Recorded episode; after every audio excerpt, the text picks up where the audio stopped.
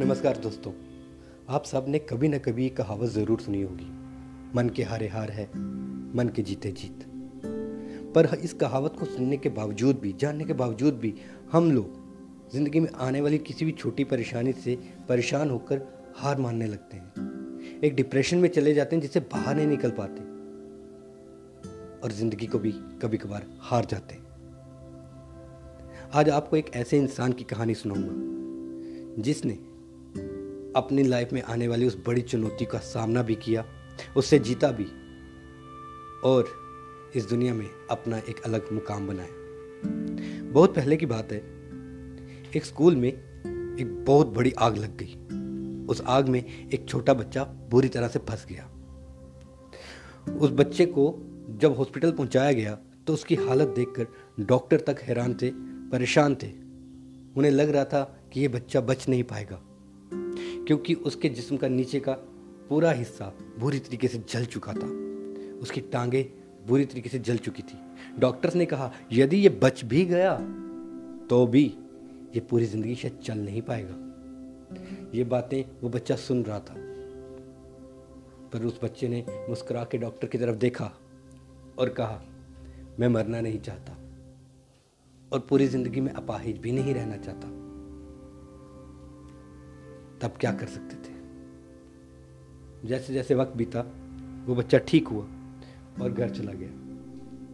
वो अपने घर में अपनी व्हील चेयर पर बैठ रोज सोचता कि ऐसा कैसे हो सकता है कि मैं वापस से चल सकूँ। तो रोज इधर उधर व्हील चेयर पर भटकते भटकते एक दिन उसको आइडिया आया। उसने एक दिन अपने आप को व्हील चेयर से नीचे गिरा लिया। और अपनी बाजुओं के बल रेंगता हुआ घर के बाहर जाकर गार्डन में पहुँचे। अब गार्डन में जैसे कि हम सब फेंसिंग करते हैं, एक वुडन फेंसिंग करते हैं, छोटी सी, उसने उस वुडन फेंसिंग को बाजुओं से पकड़ा और पूरी ताकत के साथ उसके सहारे खड़े होने की कोशिश की और फाइनली वो उधर खड़ा हो गया। जब उसने पूरी कोशिश के साथ वहाँ पे खड़ा होने की, खड़ा हुआ, तब उसको बहुत अच्छा लगा कि एट लीस्ट मैं खड़ा तो हो गया, पर अभी भी उसकी टांगों में उतनी ताकत नहीं थी। अब वो रोज ऐसा ही करने लगा।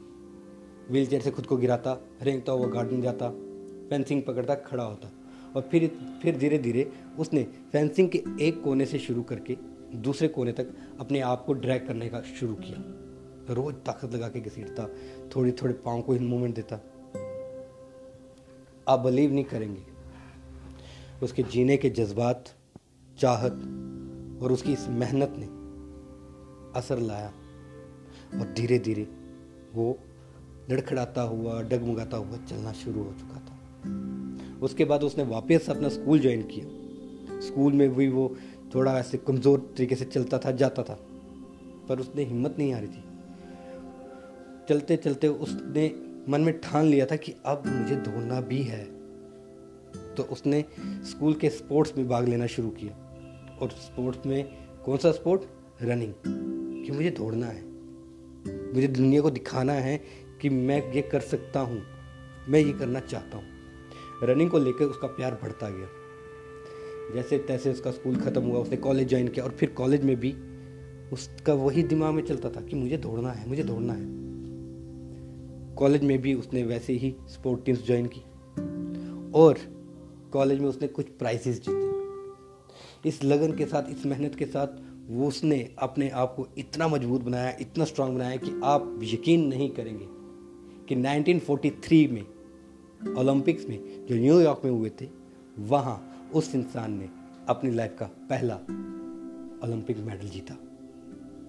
जी हाँ वो थे sir Glenn Cunningham sir Glenn Cunningham ने अपनी इस इच्छा शक्ति इस पॉजिटिव थिंकिंग के साथ जो चीज़ें अचीव की, उन्होंने दुनिया के सामने वो एग्ज़ाम्पल सेट की, जो कोई शायद नहीं कर पाता उस वक्त। उन्होंने काफ़ी लोगों को प्रेरणा दी, प्रेरित किया कि अपने आने वाली, अपनी ज़िंदगी में आने वाली प्रॉब्लम को फेस करो, लड़ो, उससे घबराओ मत, टूट मत जाओ, अपने आप को बिल्टअप करो।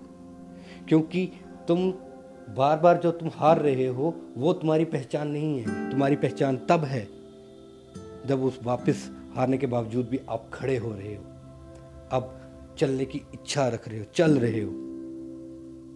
सर ग्लैन कनिंगम ने ऐसी एग्ज़ाम्पल सेट की उन लोगों के सामने जो अपनी लाइफ में आने वाली चुनौतियों से इतना घबरा जाते हैं, इतना डर जाते हैं कि मौत के अलावा उन्हें कोई और बेटर ऑप्शन नहीं मिलता। आई होप आप लोग भी ग्लैन कनिंगम की इस स्टोरी से कुछ ना कुछ सीखेंगे, कुछ ना कुछ अपने आप में वो जज्बात ला पाएँगे।